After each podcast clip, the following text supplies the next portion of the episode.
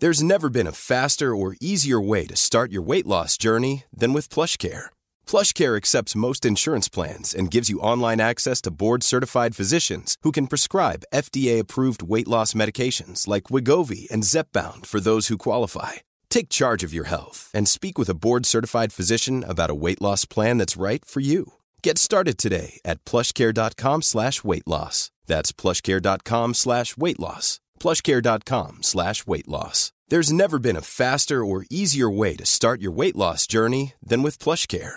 PlushCare accepts most insurance plans and gives you online access to board-certified physicians who can prescribe FDA-approved weight loss medications like Wegovy and Zepbound for those who qualify.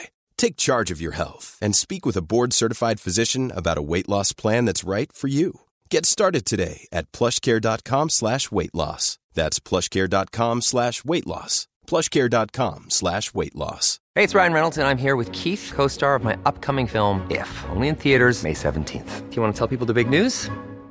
All right, I'll do it. Sign up now and you'll get unlimited for $15 a month in six months of Paramount Plus Essential Plan on us. Mintmobile.com slash switch. Upfront payment of $45 equivalent to $15 per month. Unlimited over 40 gigabytes per month. Face lower speeds. Videos at 480p. Active Mint customers by 531.24 get six months of Paramount Plus Essential Plan. Auto renews after six months. Offer ends May 31st, 2024. Separate Paramount Plus registration required. Terms and conditions apply if rated PG.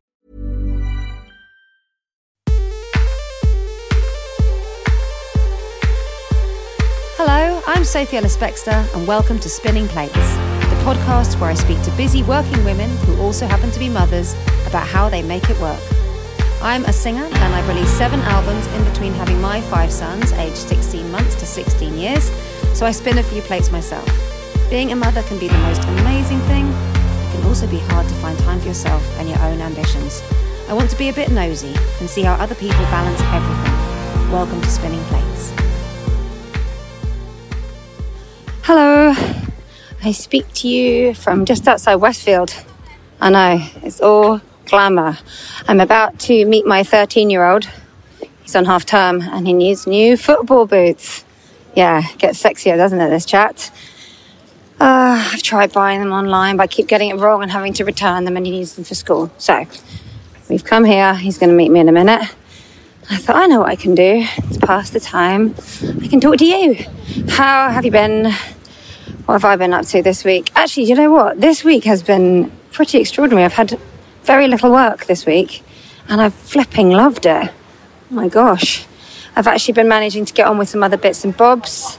I've been like a lady who lunches this week. I've just come from a lunch with a very good friend of mine, Nikki Palmer, who um, often works with me doing my hair and makeup, but she's also a friend. So we just met for lunch. That was nice. I went yesterday out with my mum to a little tea party for um, actually a previous guest's clothing company, O Pioneers.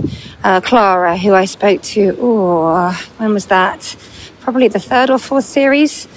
So her shop's um, doing really well. Uh, her business is three years old. So well done to her for doing that through the pandemic. Very impressive. Beautiful dresses as it happens. What else have I done? Oh, I went to another lunch on Tuesday for another very clever friend of mine called Ella, who has a clothing company called Yoke. So we had a lunch to celebrate that. Honestly, my advice to everybody make sure you have friends who are really good with making really nice clothes you like. It works out well, guys. Um, what else? I've done bits, little bits of work, but it's just been really nice and leisurely, and I can really recommend it. but I guess the best kind of leisurely is when you know there's work in the diary, right? The week after next, I go to Australia for a couple of weeks. So that's quite a big deal. So it's actually been really nice being home every night with the kids and doing the school run and all that stuff. So I see lots of them before I go away. And someone who knows a little bit about going away is this week's guest because she's over in London this week. Dawn O'Porter. She has been uh, living back and forth between LA and the UK. And she's here at the moment because she's got a new book that's just come out called Cat Lady, which is sitting at home on my bedside table ready to be read. And um, I saw actually yesterday, I think it was, on her Instagram. She put a picture of herself on a plane drinking some champagne, saying, I'm going to really miss my kids over the next two weeks. I thought that's the attitude. I'm trying to try and have that with me for Australia too, going there for some festivals. But honestly, what a lovely thing to talk to Dawn. I've actually been trying to get her on the podcast for a while because I know that whenever I ask um, who you would like me to speak to, her name comes up a lot. So I was very keen to get her to say yes. And initially she was like, I'd love to talk to you, Sophie, but I'm not doing podcasts right now. you know what? Sometimes you just got to hang in there, stay in the game, don't take no for an answer, be really annoying. And eventually, yes, she came round for conversation and then some lunch. I really, really like Dawn. I've liked her since the day I met her.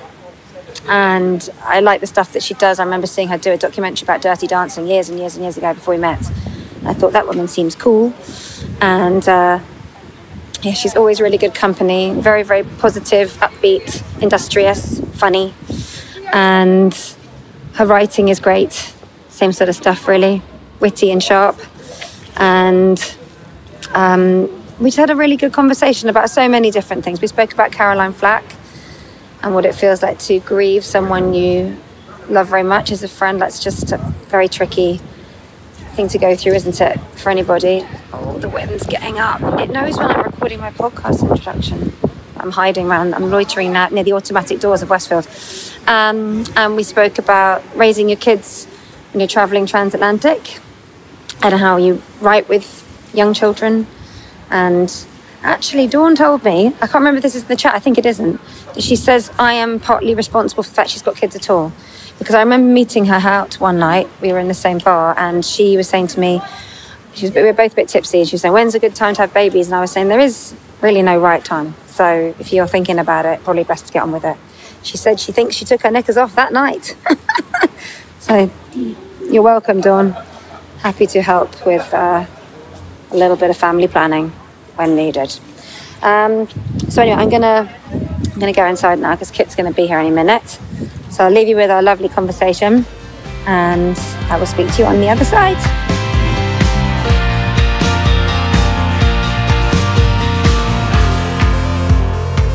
It's really lovely to see you, Dawn. How are you? I'm good. I'm good. I, I am good, and I'm trying to to answer that way when people ask me, rather than list all the small annoying things that are actually going on. I kind of want to know the small annoying things. Well, I cut my finger really badly this morning Oh, when I was have? tidying up toys. Oh, on a Um, toy? No, ripped it on the wicker basket. Ouch. Yes, absolutely awful. And you know when you, you catch it and oh that wasn't too bad, and then you look down and it's literally like blood everywhere. It Was there a bit of those. wicker sticking bit in? of wicker sticking in. Ooh. Got that out, and so dealt with that, which is fine. I also lost my suitcase the other day at Gatwick Airport, which was very stressful And it hasn't turned up. hasn't turned up. I, I genuinely think it was stolen. Really? I'm trying to be zen about it. It was one of those situations where I'd just been up for a week in Scotland. I'd packed pretty light, so luckily I haven't lost like loads of my um, vintage clothing, which would, is frustrating because everything's a one-off. You can't Yeah. really replace it. But my hair straighteners, I feel like stop looking at me because my hair's awful because I lost my beloved hair straighteners for 15 years. I'm actually going to have a memorial service for. Can you not find a replacement pair? Well, the brand had worn off years ago, Oh, so there don't is. know what I've got are. no idea what they were. They Oh. were random, given to me by a friend, and just perfect. And nothing else will do my fringe like they did. Quite little thin ones. They weren't that thin, but they were round, but Ah. in not not in a like tong way. No. they were just that they had this little curve in them, Yeah. which with an air vent. Oh, along the sounds great. side, which I think just did the perfect bob under, and so no modern hair straighteners don't have this No. air vent. I'm going to have to find investment and set up my own hair straighteners company. It's the only this is how solution. your next business venture It's comes the into only being. solution. Um, so that was rather stressful. But when you're trying to find the positives in life, which I'm really trying to do at the moment, is um, my kids like little kind of blankie thing that he slept with since he was a tiny baby and literally cannot sleep without was luckily in his backpack. Okay. And so as soon as I realised that, the whole stress of losing the other things just kind of drifted away a little because I just realised that that would have actually been devastating. Yeah. So um, that's one of the other little things that's going on, but I'm trying to be positive about. And then what else? Um, my I keep pulling a muscle in the back of my leg. Sorry, and my childcare this week. I'm alone with the kids this week, and because we travel so much, I, my um, childcare is always uh, temporary, and usually actresses who are resting Okay. and trying to earn some How money. How do you find them? I find them great. They're exactly my energy. I mean, literally, how are you finding Oh, them? I find them on that Bubble app. Oh, okay. Yeah, I usually find people on the Bubble app, and um, which I think is amazing. Hmm. And because I only back here for a few months, so it's can't really commit to anybody. Yeah. So this amazing girl has been um, woman, sorry, has um, been babysitting for us this summer, and she's fantastic. But she's an actress, and it looks like she just got a job. So it means she's leaving on Tuesday instead of Friday. And just that. So. I've now got to work. I'm that- so happy for just- you. uh, so happy, so happy for you, which I am because she's absolutely lovely. But um, I mean, this is this is the reality of being a working parent, isn't it? Yeah. You you think you've got it all sorted, and then something will remove itself from the perfect plan, Hmm. and you've got to somehow piece it all together again. Definitely. So just a little bit of that this morning, but mostly just upset about my finger. Yeah, the finger you could have done without the finger. Yeah. You're feeling like, oh, come on. Yeah, but actually, Rika. but even as I'm saying all that, I'm realizing that I'm at a point, going through a really lovely point of my life where nothing major is actually wrong. Everything's really good, and that's kind of unusual, and very nice feeling. Hmm, that is a nice Yeah. feeling, and it's good to actually sometimes remember to, to like actually notice that. Yes. Because otherwise, life just gets very busy, and you're not really thinking about it. And you look back and think, actually, that was a really nice bit. Yeah. And you've got another book coming out. I've got another book coming out at the end of October, and um, it's called Cat Lady, and it's the it's very weird. I don't know where this woman came from inside of me, um, but she is she's living the life she's supposed to live, and then she ends up living the life she wants to live. Okay. that's the best way to describe her journey. She has a bit of an epic meltdown. Um, that was really fun to write, and um, there's a lot of love for our little furry friends in it. Oh, how many cats does she have? She's only got one. It's not that it's not that the story is necessarily about her and her cat, but she finds um, a support group for uh, people who are grieving their pets, and she goes there before her cats even died, and they don't know that. But she kind of becomes it's essentially about finding your community and a group of people that she never thought she would be friends with, who kind of pull her out of the rut that she's in. Um, but uh, we lost our dog earlier this year, and I lost my cat in 2020 and it really tears you apart like it's absolutely awful and you feel a little bit like you've only got a couple of weeks that you're allowed to really Yeah. like go into how sad you are about it when i'm potato died in january and i still like chris and i can't talk about it. It's still like absolutely devastating. But i was already writing the book about pet grief and he died within that time very suddenly. And but it really validated that this is um is it you know this is just a really devastating thing that happens to Yeah. people whether you're on your own or you're part of a family. Um and so i just wanted to kind of do that in the book and like honor that grief a bit Yeah. and it felt very therapeutic to write about it Yes. and to acknowledge that it really can be for some people totally devastating Yeah, really huge. and yeah. when Potato died, my friends stepped up enormously. They're like, one friend, I'm going to, uh, Rebecca Bacon. Do you know Rebecca Bacon? Richard Bacon's wife. She's, she's a great friend of mine. She's out in LA. She came and sat with me for two hours in my kitchen and let me just talk about my dead dog. And when she left, I was like, God, that was, that was a really amazing thing to do that not many people think you need when something like that happens. And I was like, you do. You need a friend to come round and let you talk about your pet that you loved and missed for like two hours. Because afterwards you feel lighter, but you don't get allowed that so much when it's just a pet. Yeah, and I think sometimes um, when a pet's died, you feel like you've got to say, "Oh, sorry, I know I'm being." Yeah. I know this is a lot, but actually, it was a big part of the family. So I feel like you've got to sort of put these parentheses of it. A little bit, and you should be able to get the day off work, and you should be able to like have a moment because it's it's really really sad. So, I kind of I like the fact that I've written a book where I acknowledge how that is for people. And I think people who are reading it who have pets will go, yeah, it's really hard, um, but it's also a fun book, and it's also um, ridiculous. But my character is just a bit bizarre. I don't know where she came from inside of me, but she was just sitting there waiting to come out. So, yeah, yeah. it's quite funny that, isn't it? When Yeah. there's like a, this whole world in there, and you're like, "Oh, that's a part of me I didn't really know was in there." I know. but how brilliant to be able to set that free. I think that's. I mean, my mum wrote a book. Um, she's written a couple of books of fiction, but the first one she did was about a murderous girl in the 1700s in London, and it's really dark. It's really gory, and you wouldn't think that of my mum. So I quite like that. Like, oh, there's another side to you. It's, It's. I love it when people that we know, like personalities that we know from the TV or whatever, write fiction and we see that they've got this kind of dark side within them. I find that that's my favorite. That's my favorite when someone that you think you know writes something really unexpected. Yeah. And this alter ego kind of comes out in what they write. There's nothing more exciting because a lot of the time when you know someone off the telly and you see they've read a book, you just presume you're going to see them in it. yeah, continuation. Yeah. And so, is this your fifth work of fiction now? Okay, is it my fifth work, work of fiction? Uh, Paper Airplanes, Goose, Cows, So Lucky. Yes, my fifth fiction. I think it's my seventh or eighth book. Yes. Um, And does the process change each time?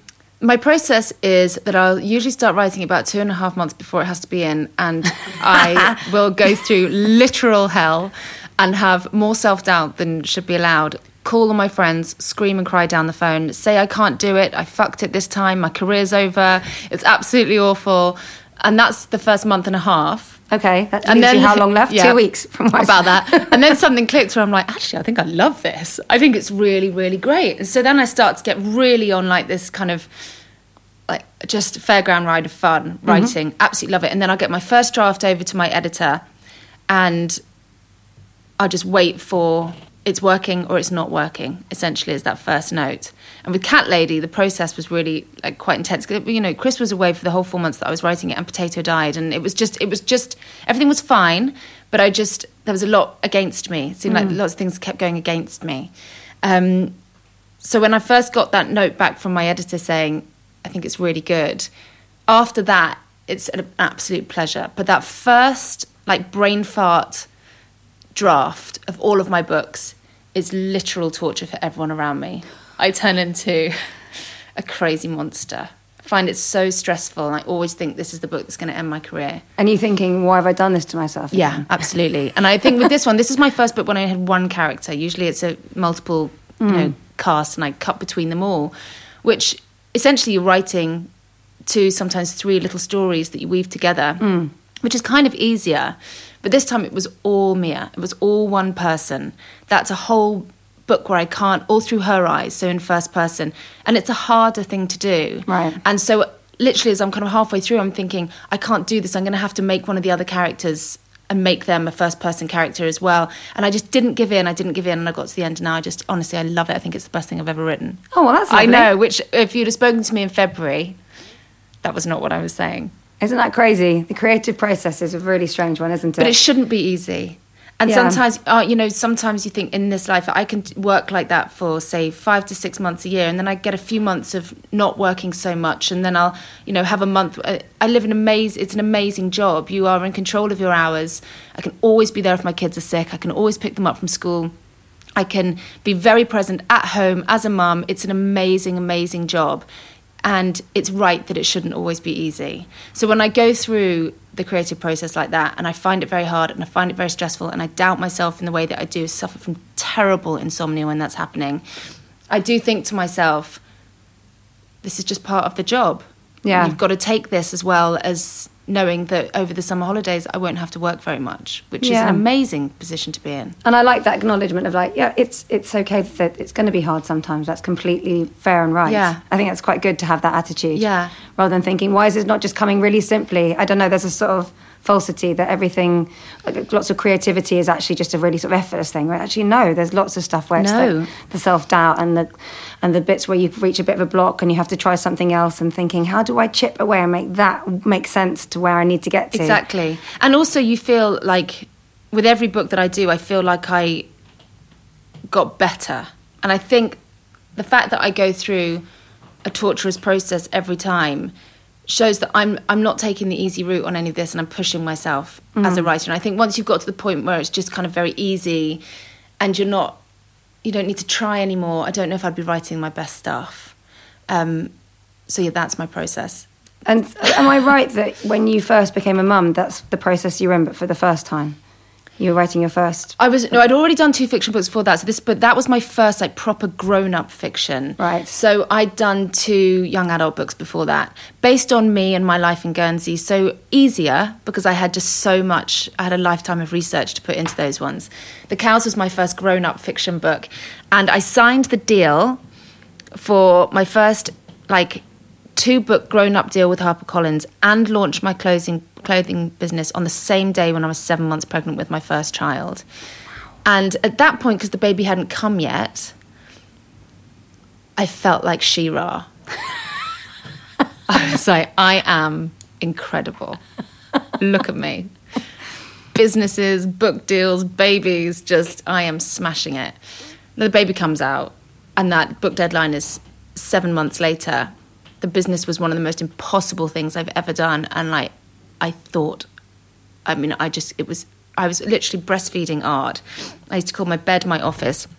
Had him on my boob, whilst having my phone or computer like working on the other hand begging people for investment for my business whilst also like then switching to a word document to try and write a chapter of the cows it was it was so hard again i'd still have moments of being like i'm amazing look what i'm doing but then i thought why am i doing this this is all so unnecessary why am i being such a martyr so when i was pregnant with valentine when i was seven months pregnant with him i closed the clothing business and I treated that what I thought was a failure, and it is a failure, but it's okay that it's a failure.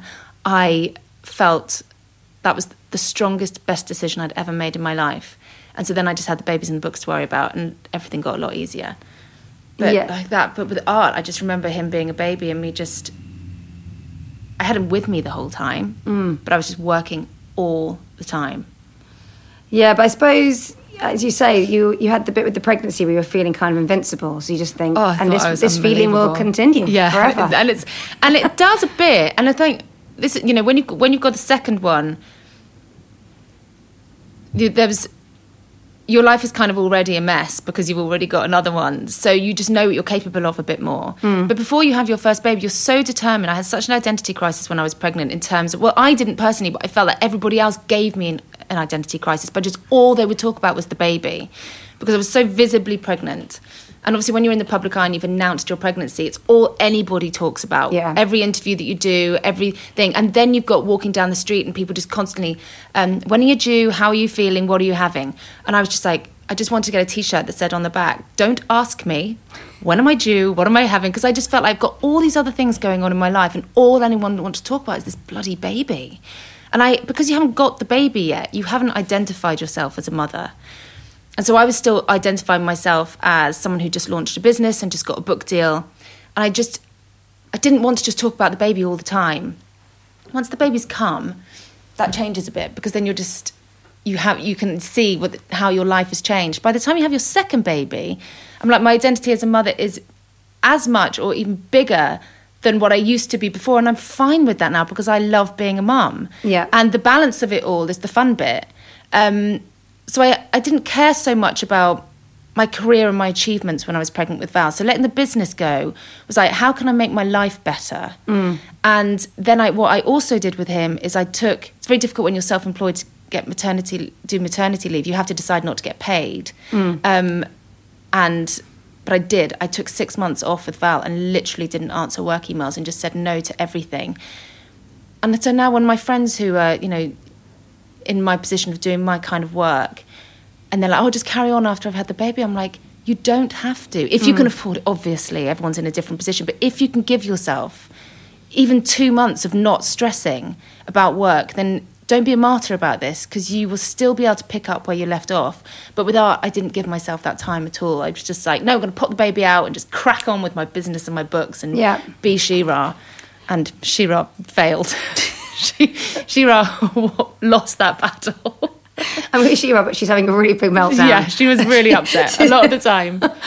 It's interesting what you say there about that identity crisis because I really understand where you're coming from with that. And I think there's a lot about motherhood that's so, I'm going to say this wrong, probably, fetishized mm-hmm. about this sort of like what's supposed to happen to you and, and how you can feel like you've totally lost yourself and all you are then is just like the baby's mother. Yeah. And I think pushing back against that, you get this sort of rebellion of like, I'm still me. I just happen to be having a baby at the moment. But Yeah. can we please talk about all the other stuff or or talk about none of it, but don't just obsess about this like impending. Yeah. But do you think some of your um, awareness of that was also because you're still you're figuring out what it is for you? Totally. And I also think, but from my experience of that was first baby, don't talk to me about this baby. I'm more than this baby. I don't care about this baby as much as I care about my career. so just ignore the bump Yeah. and just ask me questions about my business. That is the thing that I'm proud of.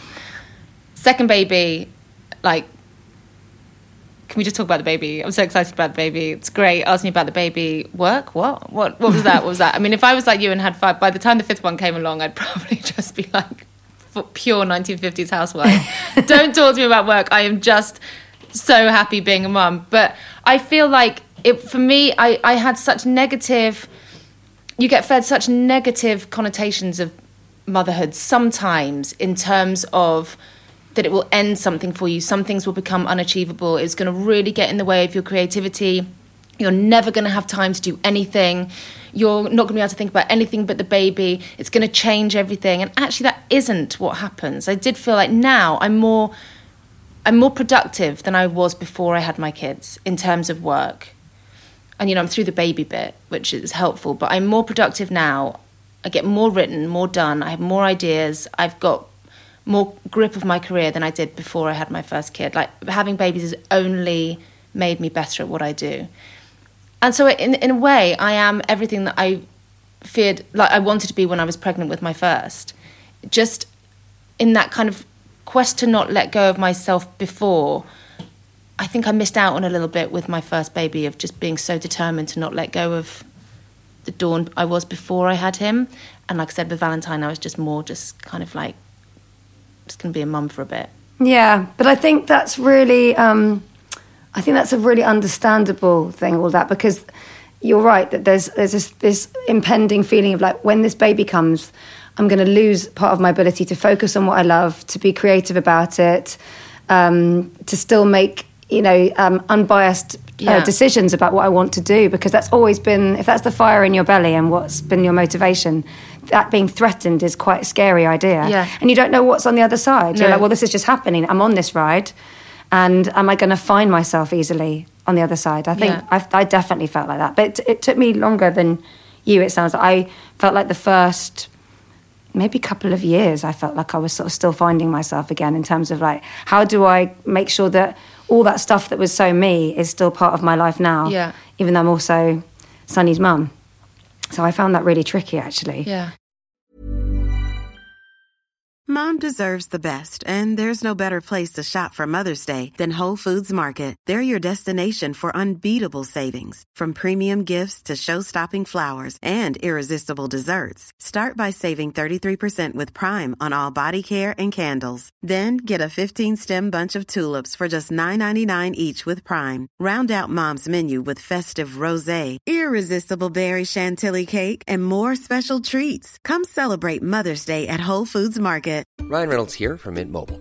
With the price of just about everything going up during inflation, we thought we'd bring our prices down.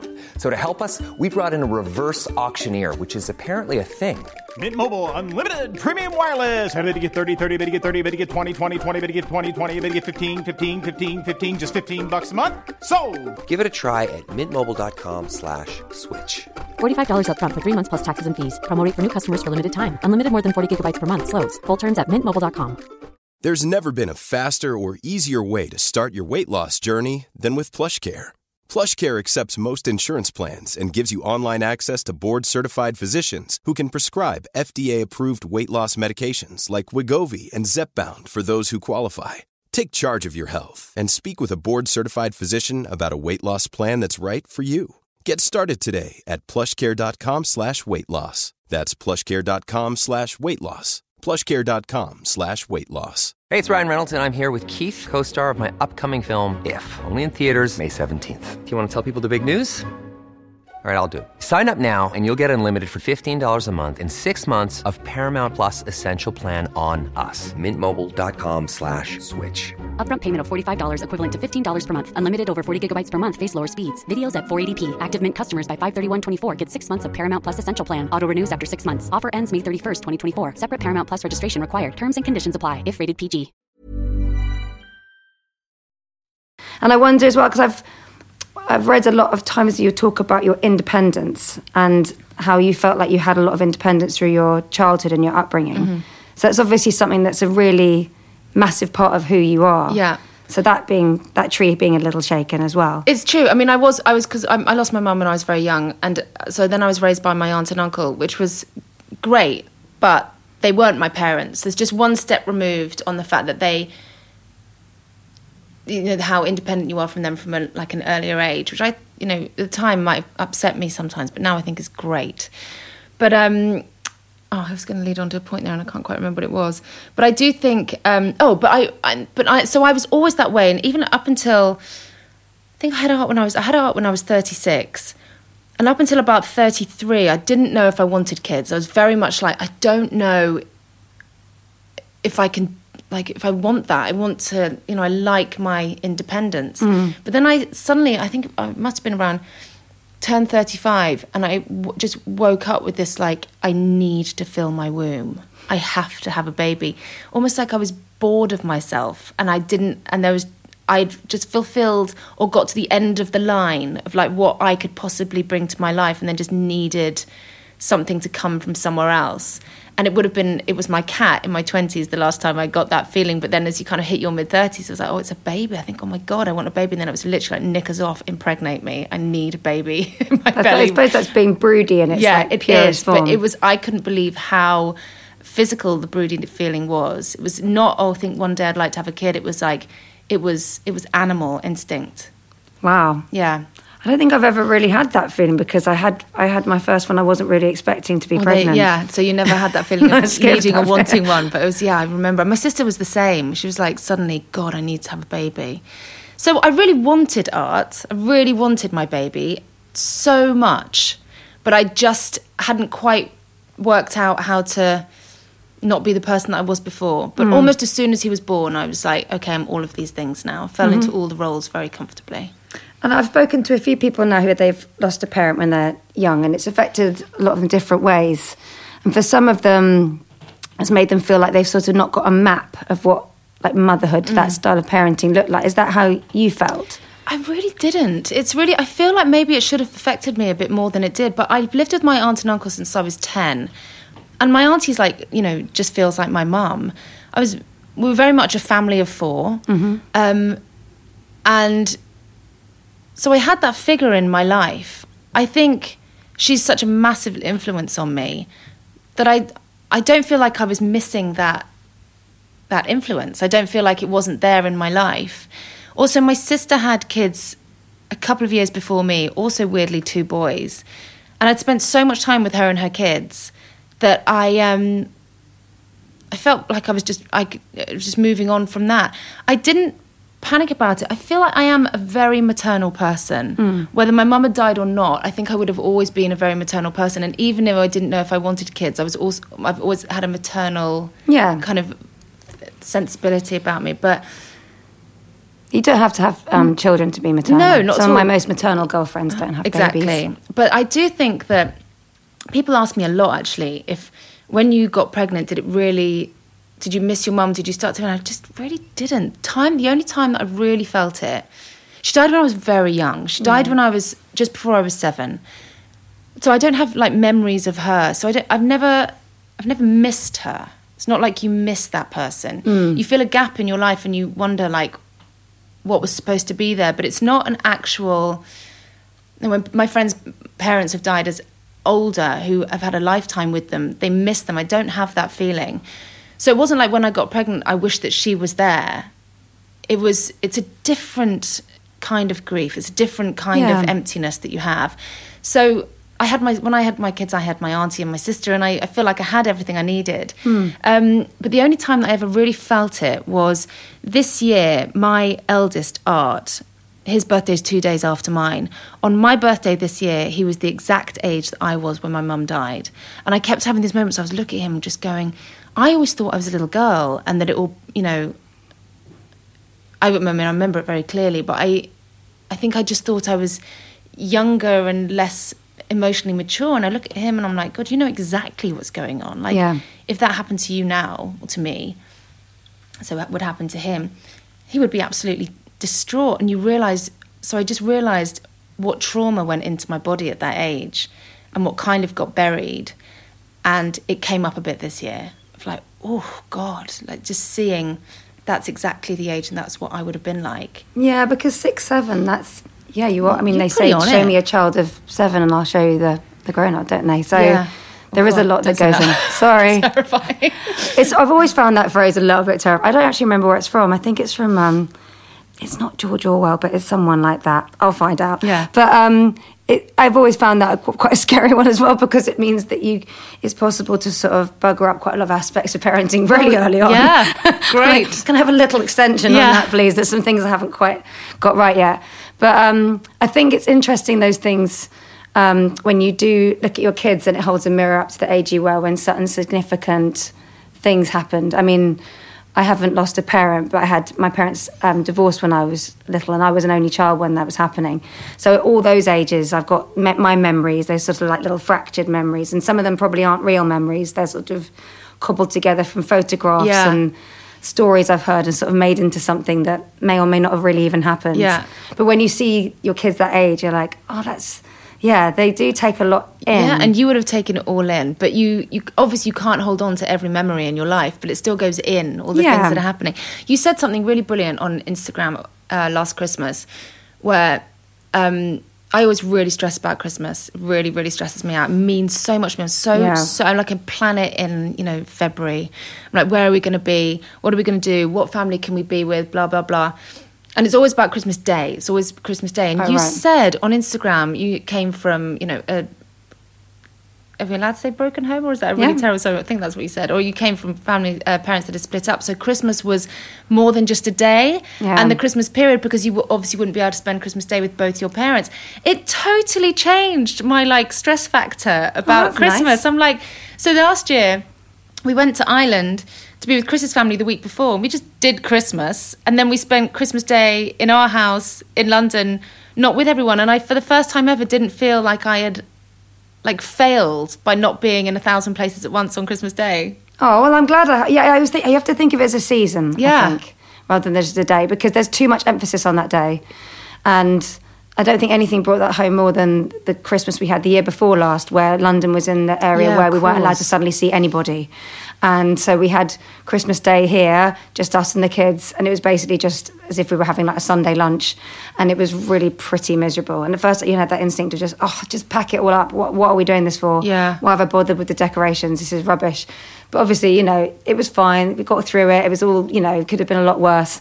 But it's like you have to have that. Um, it's a season. But thinking over, why, why is Christmas? Why had it become so significant? Do you think? I think. I think because I remember my mum's last Christmas, I think I just associate it with. I mean, maybe there's a there's a morbid side of me that is just like you don't know what's going to happen the following year, so you've got to make the most of this day where people come together. I think Yeah. there's something kind of deeply ingrained in me that it's a really important day. And it's family. family memories, the photos, the just all the, the the moment where you all just come together, and I love it. And also, basically, I love it. I love the Yeah, I love it too. I love everything about Christmas. Day. I love everything about Christmas Day. I love cooking it all. I love spending five hours in the kitchen. I love all of it, and I just need to. I think so. There's that, and then there's just you know, my family's my my parents, my aunt and uncle. I call them my parents are in Guernsey. My dad's up in Scotland. We've got. Um, I love friends' Christmases as well. We've got all Chris's family in Ireland, and then my sister in Bristol. And I just wish we could all just be together. I just find it very. I just want to have spent a, cri- good Christmases with all of them. Yes. But it's never going to happen that we're all in the same place. No. So, so Spread I- it out, spread yeah. it out. So I think I just get very kind of have, are we with the right people? But we're lucky, I think, because that sounds like both of us actually have a very positive association with what the essence of it is. I love it. Because I love it too. And I love that feeling of everybody being together. Yeah. Love big family Christmases. And it's making me think when you said about memories and all, and, and the sort of slightly, slightly morbid undercurrent of memory making, and not in a naff way, like, oh, let's make a memory, because I always find that makes me like seize up and then I can't do anything. Yeah. But just in terms of um, wanting every day to end on a good note, because I always feel like, well, what if something, I don't know, I, I think I've always had this feeling like, what if there's something really awful like about to happen and we're in the concentric circle leading up to it? Yeah. I want to make sure that all the days, as far as I'm contributing to it, end on a good term. Massively, I do that. I was I and just on on the other thing about as you because you asked me that question, I think about why Christmas is so important. Important. I definitely. Chris always kind of laughs me because I'm really obsessed with traditions. So I try and create traditions all the time. So I had this idea once for birthdays. It's like, right, what we're going to do on birthdays, we're going to have a birthday tree.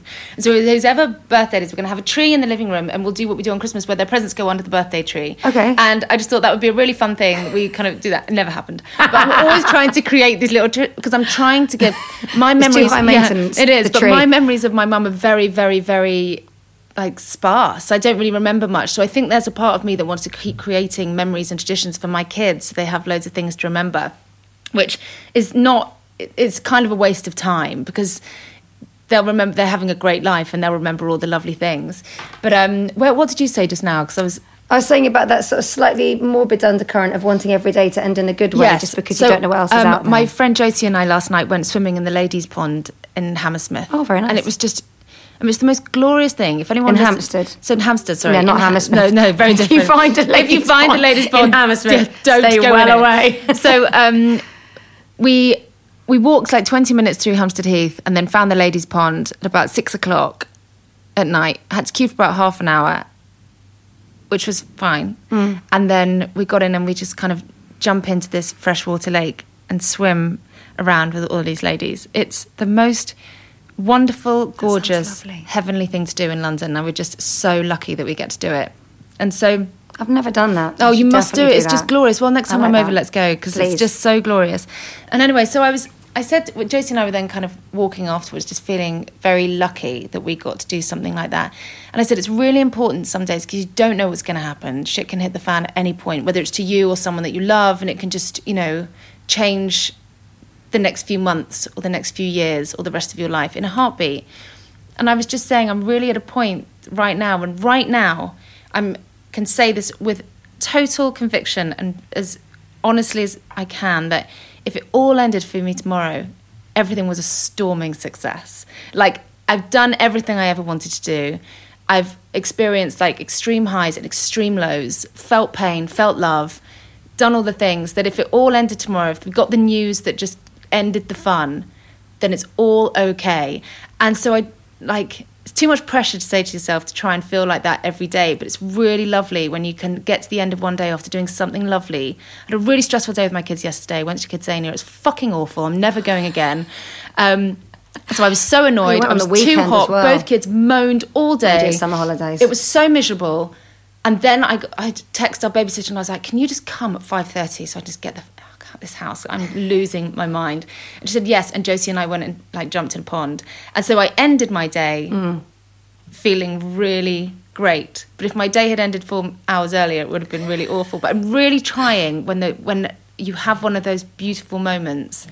No matter how it comes your way, sometimes it's just that you go to Waitrose, God, such a, or go to Sainsbury's or wherever you shop um, for chicken Kievs, and they've got them. That's a real win because I have gone to buy chicken Kievs before and they haven't got them, and that's what everyone wanted for dinner, and it's really annoying and really stressful. And I'm trying that when the good things happen to go, this was a good day, and Yeah. just like because I have a tendency, I think I'm a positive person, but I can get really. I can get really stuck up into the, all the bad things, and stressful things that are going. I can get really hung up on those. And you hear yourself when someone says to you, How are you? Just listing all the bad things. When Yeah. actually, I'm definitely like that as well. I don't think that means you're not a positive person. I think it's probably just your way of, well, I think it's my way anyway of like dealing with stuff. Get it out of my head, share it, have someone go, oh yeah, that does sound annoying. Yeah. Um, I don't like it when I've had something stressful happen to me and I tell Richard and he's not really properly listening. no, but husbands can be like that. I need That's what girlfriends are I for. need the appropriate response, please. And it's not as much that you heard me; you got to listen. Yeah. Thank you. Um, but I just need to offload it, really. Yeah. Yeah. No, I think that's really important. I think offloading is really important. But sometimes a friend that hasn't I haven't seen in months will just text me and say, How you doing? And I just like list shit things. I'm like, I didn't need to do that to you. I could have said, Oh, I'm fine, a few annoying things, but generally everything's great. Unless something's genuinely awful. But I'm just trying to like I'm just trying to focus on the more positive things. I moan about stuff all the time, but then Yeah, I, I it, yeah, but I think it's. qu- I don't think that's a bad thing. Please don't let that be a bad thing. It's not a bad thing, and it's not, and we're all up against a lot, and it's mm. not a bad thing. I just think it was just a nice moment last night when I'm Yeah. like, I ended my day not thinking about KidZania hell. I ended it thinking about the nice thing that happened that day, and trying to make make that what my day was about, as opposed to literally wanting to walk away from my children in Westfield and leave them there. I mean, KidZania is a funny concept, isn't it? Mini versions of businesses. I'll tell you our experience of it. My eldest Art, bless him, queued up for 20 minutes to get into the pilot thing. Yeah. but it's only eight allowed in, and he was number nine. So then um, they said, "Oh, it's going to be another twenty minutes." And I just said to the woman, "You're talking to a seven-year-old about casually sitting on this bench for forty minutes. Do you not see the problem? Like, why aren't you all saying we're going to be a while, but go to this thing or they go to that thing? That's really fun." They were just like, "No, sorry, computer says no." Attitude the whole time you were Yeah. there. And which I get because if I was surrounded by children all day, I would be the same. Like literally hundreds and thousands of children running around. I just, it's not the one for me. When we went, I've only been, um, I think I've been once, and I took at the time, Kit, he's 13 now, so he must have then been about little, six or seven. We walked in, and I said, You can be every, every possible job, every possible occupation. And he looked around and went, Can you be a criminal? Brilliant. Absolutely Like, brilliant. Probably yes. Let's do it. No, I, it, it just, it, it's a weird place. I loved the idea of it. I think it's an amazing concept, and I'm sure some kids go there and just have an absolute ball. But you were not But having it We were not those people. and uh, in different news, how do you find traveling and moving home with your small people?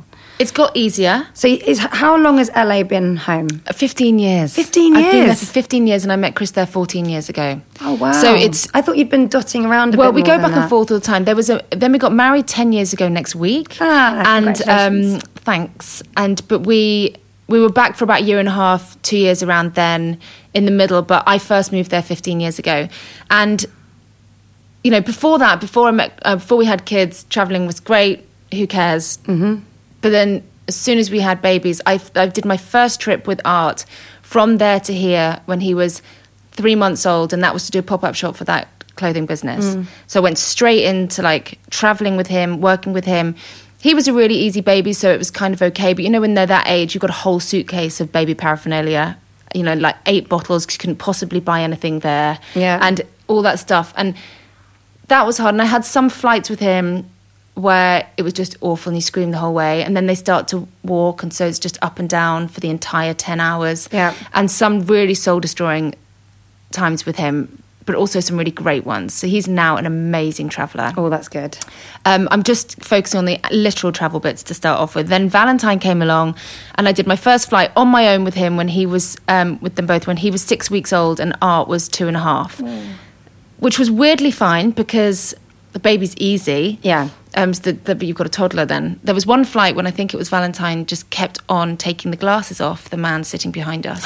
he just wouldn't stop, and there was nothing I could do but be physical with my baby until the man just gave him his glasses. It was horrific.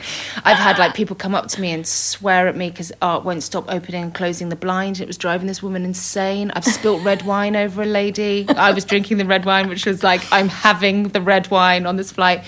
And um, so, but now we're through, now like the anxiety Oh, connected with flights so actual, yeah, but they're pretty good on a flight now, which Yeah. makes the whole moving around thing a lot easier. So that's the literal travel stuff, which is now I feel like we've, You've you know, nailed that tu- now. I don't have to have water bottles with me. Just buy like we can, you know, everything's just easier. And so, but then you're dealing with like the actual the packing where we just said last year we did six months in London. The kids got had to get the kids into schools and do all that stuff, and it's hard. It is hard. I do feel incredibly lucky that life is so active and while the kids are small that we've been able to carry on Yeah. chris will just randomly get a job in like toronto for five months so we're just moving to toronto So, what's dictating the moving around? Is it Chris's work mainly? Mostly chris's work. You can work wherever you are. I can work much. Mm. anywhere, which is I'm so grateful for. I don't do any TV or anything like that anymore, and um, so as long as I've got my laptop, I can be anywhere. Um, so last year in 2021, we did Toronto for five months and London for six months, and then yeah, just it's a it's a lot. It's hard now. The kids are getting older. It's psychologically harder on them. Like Art really missed his friends last year, and I felt really bad. And that was the first time that's ever happened. Yeah. Usually it's like, oh, we're going here, we're going here, and they don't really care. He started first grade in London, did six months of first grade there, and then did six months in America, and it was hard on him.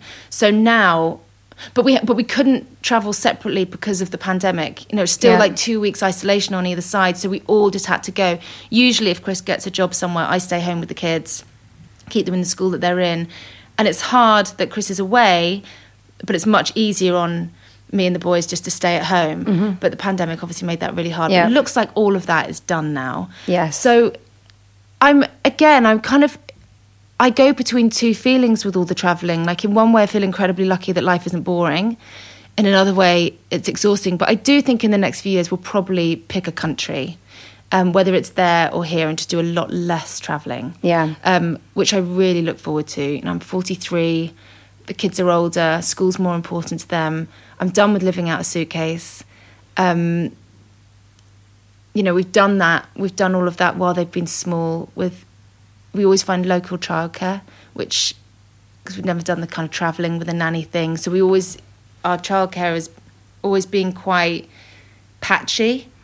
Usually, like I said, em- employ actors where we could lose at any minute, but it also gives us the freedom to be able to Yeah. go away rather than you know messing with someone's job. We don't want to have to take people with us. It's just not who we are. Yeah. So it means we've done a fuck of a lot of parenting in a lot of different places, and um, I'm really proud of that. I'm really proud that the life that we live, the kids have had us, and um, but I'm also tired. I am getting tired. I'm looking. I want to. I want to get my roots down. You, you know, you can move into a house and just know that you're leaving it in a few years, Yeah. and therefore you don't really get into the walls. No, I know that feeling very well. Yeah. It's really nice when you can get into the walls. I want to get into the walls now. I'm feeling so that the next few years are going to be about like that decision. Yeah. I come into your house now, so like just to set the scene for people that are listening, I'm sitting at Sophie's dining table. It's the most fantastic house I've ever been in. There's ornaments everywhere. It's kind of creepy in places, lots of dolls' faces, but there is just this family is embedded into the walls of Is it this the house. family or is it me? Well, it's you, but it's also well, you know you are you are the family. But you you couldn't if you moved out of this house. Hmm. The next person just has to accept that it was always Sophie Ellis Bextor's house, and no matter what they did to it, your your. Oh. I, Also I nearly said germs, but your your your aura will forever be I think here. James is accurate. I just think I can't move. Look at all the stuff. Yeah, you can never move. It would just be. Can you imagine? No, that dresser is already like two nightmare. boxes full of weird dolls. when we last moved, it was 10 years ago, and um, no, a little longer actually, 13 years ago, and I promised myself no moving for at least a decade. Well, you told me when you did my podcast the other day that your mum has been in the same house since you were 11. Yeah. So that do you have that feeling of I'm not leave? That's what you want. Yeah, and I think this is a family home, so I, I want to. I like I like the fact that here I can do something and enjoy it for the full lifespan of you know the wallpaper or Yes. a carpet, and then think and I'll I'll really enjoy that because it's gonna I'm gonna be able to be here for long enough rather than it being like oh if I do it whoever moves in next will get it for longer than me. Absolutely. No, I think that's right. So my my aunt and uncle's house that I got brought up in Guernsey is this beautiful cottage on the cliffs in Guernsey that they bought. 60 years ago is this two bedroom place that they have kind of built themselves into this gorgeous cottage. And it is the fact that I get to go back to the house that I grew up in is so special. The idea that someone else lives in that house or that it isn't part of our family just absolutely destroys me. Yeah. So, and I want that now. Um, can I ask you a little bit about Flackstock? Yes, please. How was that? Um, it was absolutely incredible. So we put on a festival for my friend Caroline Flack because she loved festivals and she loved dancing and she loved singing and it just felt like the right tributes. Natalie Pinkham, who came up with the idea, texted me and said, "Would you be up for helping?" And I said yes, but I really meant no. I was honestly found the whole thing a bit too soon, very heartbreaking and terrifying. Like, how the hell are we going to put on a festival? It's no joke. Yeah, it's a big I- deal. Yeah, I'd seen the deal. Fyre Festival documentary. I was like, no, this is this is not this is terrifying. But then she asked another like more people, and the more people came on. I was like, it's okay, we can do this. We're a connected group. As long as we get funding and we can pay to have it put on properly, Yeah. then I think we can do this. Yeah, that's And very so- smart. Actually, Yes, and so um, McDonald's actually was our main sponsor. They gave us three hundred thousand. I don't know if I'm allowed to say that. I'll check, but I think I can. Um, which got the costs of running the festival sorted. And as soon as that was done, and I knew that you know the toilets would be there, the, just all the infrastructure of it was yeah. secure. I felt a lot better about it. how many people did you have? Um, I think in the end we had about four and a half thousand Oh wow! and it was on a Monday. Started at four in the afternoon and finished at about ten thirty at night. So as we expected, until about like seven o'clock, it was a really lovely crowd, but not packed. And everyone came in the evening, Yeah. and it was it ended with Ollie Murs singing "Sweet Caroline." It was the crowd was unbelievable. It was the most incredible energy. I was on stage quite a lot because I couldn't get off it. I just kept. I went on with Ronan Keating, and everyone's saying "Life is a roller coaster," which I I don't know if I'd like appreciated that song as much as it deserves until that moment. That everyone in the place was just having the best time. It sounds really. It was so full of love.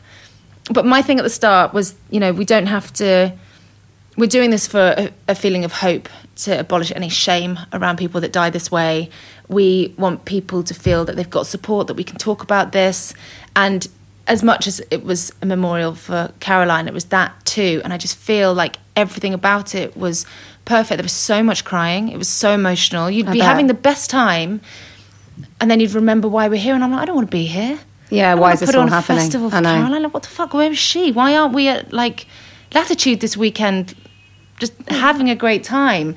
And um, so that would that would just hit you every now and then of being like, this isn't joy. And then it was joy because life is life and people die and you've got to celebrate them. Yeah. And you've got to put out a message of hope and possi um, you know positivity to people who need it. I think So you're right as well about the, the taboo and about making it so that it's like you know the, an acknowledgement of people who die that way and Yeah. making it about hope and conversations and togetherness. But I know exactly that feeling of that weird um, coexistence of the emotion of the joy that you're all together, but the absolute sadness of why it's a, a thing at all. Absolutely. And it was, um, but I'm so, and even on the morning, when I was getting dressed in the morning, I was just an absolute wreck. I couldn't stop crying. I was like, what have we done? I feel like, I honestly felt like I was getting ready for her funeral again. I felt exactly the same as I did that morning. And I was just so scared. I thought if people don't come, if it's not good,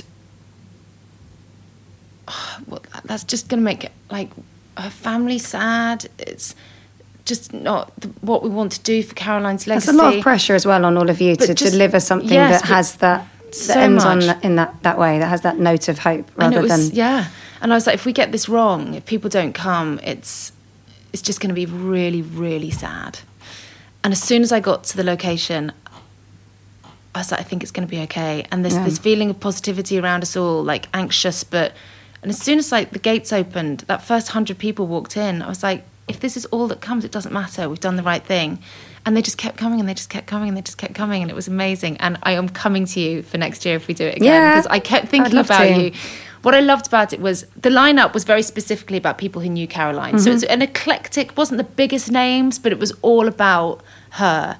And it was the most perfect lineup for the first one. It was incredible. But I kept thinking about you because the, the atmosphere on the stage and in the crowd, and it made me realize if we do do it again, it has to be about feel good bangers. And that's what you're, you're all about. And I just kept imagining you in your little sequins and some ostrich feathers, just absolutely rocking it on that stage. So expect an email. I think we, we, we, we all want to do it again. We That's all want lovely. to. But it would probably be that one was the first one really about Caroline. We'll we'll move away slightly and make it more about the cause. I think. Yeah. Although she'll obviously it's called Flackstock, it will always be It's her festival. memory. It's her festival. But I want to I want to take it to everyone else a bit and just Yeah. make sure that everyone there who's got so many people in that crowd lost people in this way. So many people had, and I want to make it about them. Yeah, yeah. No, and I'd be there. I mean, I was going to say with bells on, but it's like I don't need them if I've got my sequins and my feathers. But um, I mean, I didn't know uh, Caroline as well as a lot of her very close friends, but we'd spent time together. And I think the last time I saw her was actually at Glastonbury, Mm. Yeah. dancing somewhere in a field. So I think um, it was completely fitting to do a festival. And I'm so glad it was such an amazing Me too, success. me too. What a lovely thing. Yeah. Um, what was your sorry to go to a slightly darker side, That's but right. what was your memory of when when she died and having the kids? I've, I've always often wondered what it must be like to deal with. I mean, there's lots of different ways of experiencing grief. Like I lost my stepdad, and that's one form of grief. But I think when someone's that young Mm. and it's in such a tragic way, it's a different. The grief has extra teeth to it. Mm. I think. So what's that like when you've also got young kids? And did you speak to them about anything? not, Presumably they not knew at the time. The mine was so young at the time. They were five and two. Yeah. And so she died on the 15th of February, just before the pandemic got its claws into us all, which is just so weird because I kind of blur the whole thing together now. a Of course, it's like the whole world went wonky. I mean, I, lo- I got COVID on the way back to LA from her funeral on the Friday, and then the world shut down on the Monday. It's just this weird period of Yeah. grief and like not being able to leave the house and still being in floods of tears for like six hours a day with two kids at home and um, I like cried in cupboards. I just I didn't want them to see they were going through enough. School had just been shut down. My five year old is being forced to do some weird thing on his computer, which he didn't know. You know, school. Where are his friends? What's going on? Trump's voice blowing through the radio. Um, you know, everyone's going to die. Everyone's going to die. Oh my God, we're all dying. And I was like, what the kids are about to go through is so whatever is happening, I'm not going to put my grief on top of them as well. So I um I dealt with it quite privately in in a little house in a little bungalow that we were living in at the time. And somehow just realised the importance. It wasn't a very big one, but I had a walk-in wardrobe, and a mother must always have one so that she can go in there and cry. That's what I discovered. But in terms of the day itself, I mean, it was.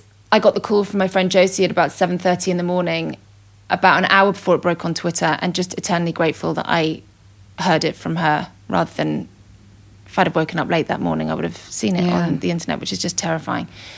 Um, Chris was in the living room with the kids, and I just texted him and I just said, Something really awful has happened. Can you put the TV on and just come to me? And I can't imagine what he was faced with when he came into the room. I was just howling. Um, it was awful. Anyway, it was actually Rebecca Bacon again, who I. Um, one thing I realised about when people have experienced grief, you have to call people. You get a lot of texts. There's two people that call me, my friend Michelle and Rebecca Bacon. And I think people think you won't answer the phone or that you don't want to talk, but when and sometimes you don't. But just to see that they're ringing, Yeah. just it's like it's like a shot of love. And but I answered the phone to Rebecca. I was supposed to be going to her kid's birthday party that day, and she just said, "Look, come. There's going to be loads of English people there who all knew her. Just come. Otherwise, what are you going to do? You're going to sit at home and you know be on all fours wailing, which is essentially what I was doing. And um, so I went to this kids' party, and I just kind of stood there, and a few English people, and everyone was in shock. And then my friend Mel was doing a performance of the vagina monologues that afternoon that was really important to her and I was supposed to be going. And so I said to Chris take the kids home I'm going to go I'm going to go and do this. And I just remember getting there and I was just kind of sitting in the audience watching Mel. And as soon as she'd done her monologue luckily she was quite near the front I just ran out the room and then was just there's I just got this image of me standing on the corner of Holly, Hollywood Boulevard and Cahuenga Boulevard roaring just roaring managed to order a Uber, got home, and then I just, I mean, I was just an absolute mess for months. Yeah, just such a- absolutely tore the heart out of me. Couldn't believe it. I still can't believe it. Being in London, and then you know, then this weird kind of life happens when the pandemic happened, and I couldn't work out if that was a blessing or not.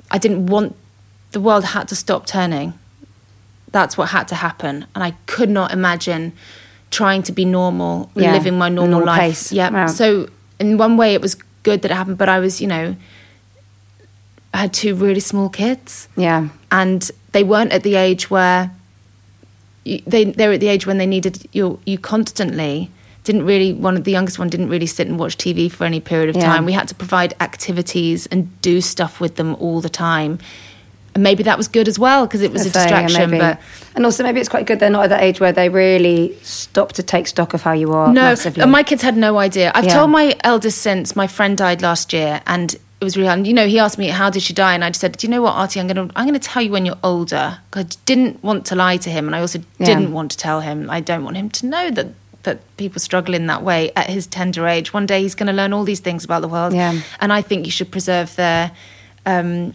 innocence, but their naivety for as long as you can on stuff like that and um, so I didn't. I haven't told him that detail. But he knows my friend died, and he knows. Also, Caroline once lent me her cat Waffle to um, save me from mice, and so my kids knew Waffle and loved him. So I would. I talk about Waffle a lot, and I say my friend, you know, died. Who's and so the, I kind of made the cat part of her story, and um, but yeah, I mean, uh, they never. They didn't see me cry.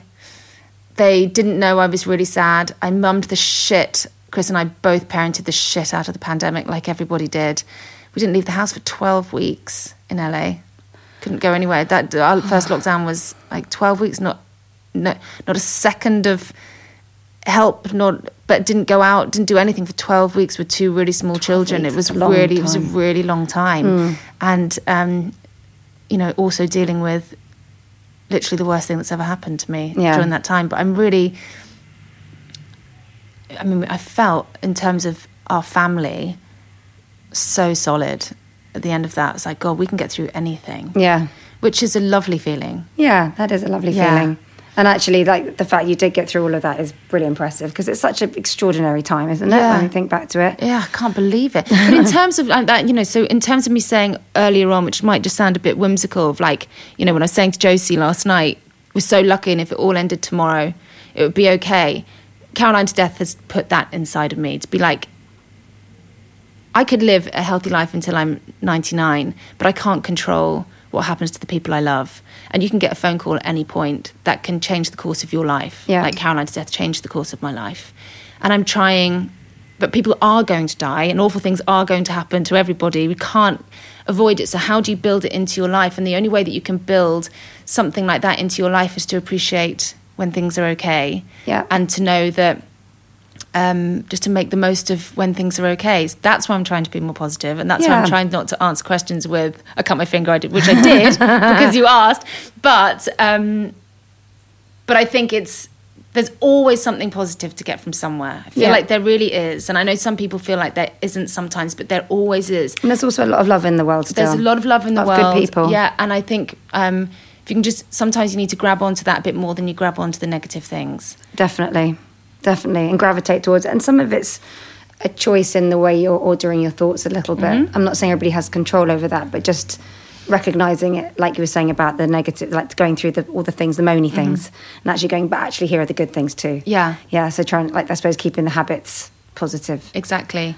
I say that I don't always practice it, but I, I'm aware of it. It's a very hard thing to practice. And I think one of the things that's happening in society right now is that because we talk about mental health so much more Yeah. than we used to, we are realizing that everyone is struggling with something. There is not anyone on this earth who hasn't got some kind of anxiety, fear, worry, Yeah. um, pain that they've dealt with. And once you really understand that, you understand that we are like everyone's got a problem. You can you can kind of I feel like when I when I really truly accept that, I can balance my own stuff a little bit better. And um and just if when we when we are when we are hopeful and positive's a hard word because it's really hard to be positive sometimes but when we are hopeful and we do acknowledge also the good things in our life that has a ripple effect yeah. towards everybody around you and um and so that's why it's important to do it Yeah, I agree with that completely. Um, well, I'm, I'm realizing it's getting very hot in here, so before I set us free and get some air, um, the last thing I want to ask you is: Are you the sort of mother you thought you would be? yes That's cool. I am. I I think I'm really fun, but I'm quite strict.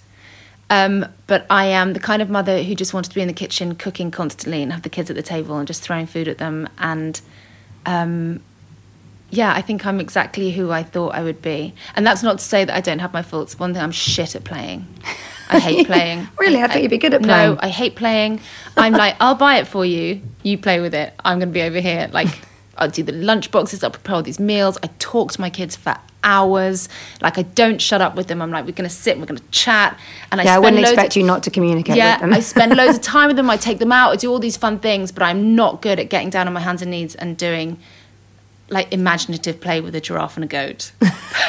it's just not It's where I'm limited, at. isn't it? I just It's limited. and inevitably I'm doing the wrong accent. I'm getting it wrong, so then they get angry with me, and I'm like, oh, do you know what? Fuck this, do it yourself. so that's that's the play. That's where I fail is playing. But luckily, Chris is the most amazing player. We'll play with them for hours, and so I feel like that's the balance that we have. Um, but apart from that, I I love who I am as mum, and I love being mum. Aw, that's so nice. Well, thank you so much, Dawn. You're so welcome. Oh, it's so nice to talk with you.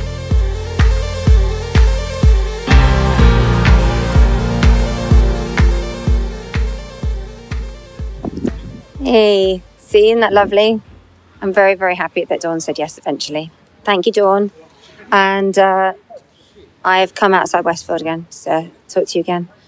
The football boot pursuit. This guy, he wants shoes that are kind of wide fit and not too fiddly because he finds laces tricky. And I don't mind admitting that because I think a lot of kids, if they are dyslex- dyslexic or dyspraxic or um, have dyscalculia and things like that, they find doing laces quite tricky. I know my eldest three all struggle a little bit with that. So we're looking for Velcro, please, guys. That would be helpful. Um, and oh, I wonder if any of you have caught the feeling while they're until Richard's away. He went away at the beginning of the week and he's away for another week. Going to play London on Friday, Shepherd's Bush Empire. So I'll be there. But um, yeah, I think the tour's going really well. Everything looks good from on the road. But it feels kind of strange him having away for a fortnight. That's quite unusual. We haven't had very many of those big breaks for a little while. I'm going to let you in on a tiny secret. Part of me is quite enjoying having a little bit of quiet in the house. I'm not saying Rich is noisy, it's not, but there's just something quite nice about only having to deal with myself. Is that bad? Well, certainly I'm making the most of it, let's put it that way. Although, actually, I wonder how you feel about this. So, two of my kids, primary kids, both had really lovely parent teacher reports back for the half term. So I was like, guys, you've done really well, you've been working hard. Why don't we have a celebratory takeaway for Friday night? And it's completely backfired. They've chosen things I don't really want to eat. One wants at KFC and another wants pizza. I think I was hoping for fish and chips. I should have just said we're going to have fish and chips to celebrate. It's an own goal. I left it open to them I've learned yet again it's much better when I choose and then make them feel excited about my idea. That's what I'm going to do next time. Um, but anyway, in the meantime, thank you so much. Oh, nearly dropped my phone. Um, please do give me your recommendations of people you would like me to speak to for the next series. Uh, I've got my next two already recorded for this series and really glorious chats. It's been honestly just some of my favourites. But I've also started booking in for series nine. So please send me your suggestions because, as I've said before, some of my favourite people I've spoken to are not my idea. So keep them coming. You guys are good at this stuff. And I will speak to you soon. I hope you have a really good week. Thank you for lending me your ears and your time. And I will speak to you soon. Wish me luck with the football boots. Honestly, there's so many things I could be shopping in for in Westfield, except for football boots. It's, it's, it's a unique kind of bittersweet, this. All right, see you in a bit. Bye.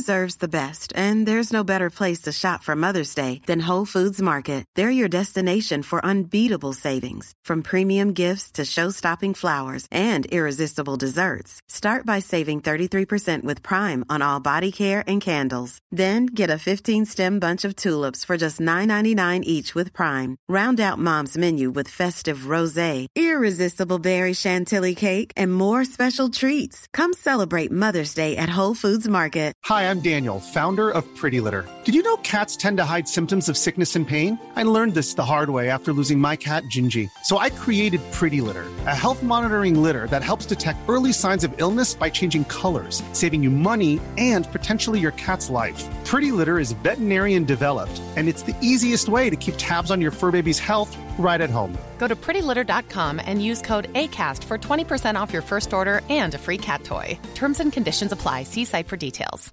Hey, it's Paige DeSorbo from Giggly Squad. High quality fashion without the price tag? Say hello to Quince.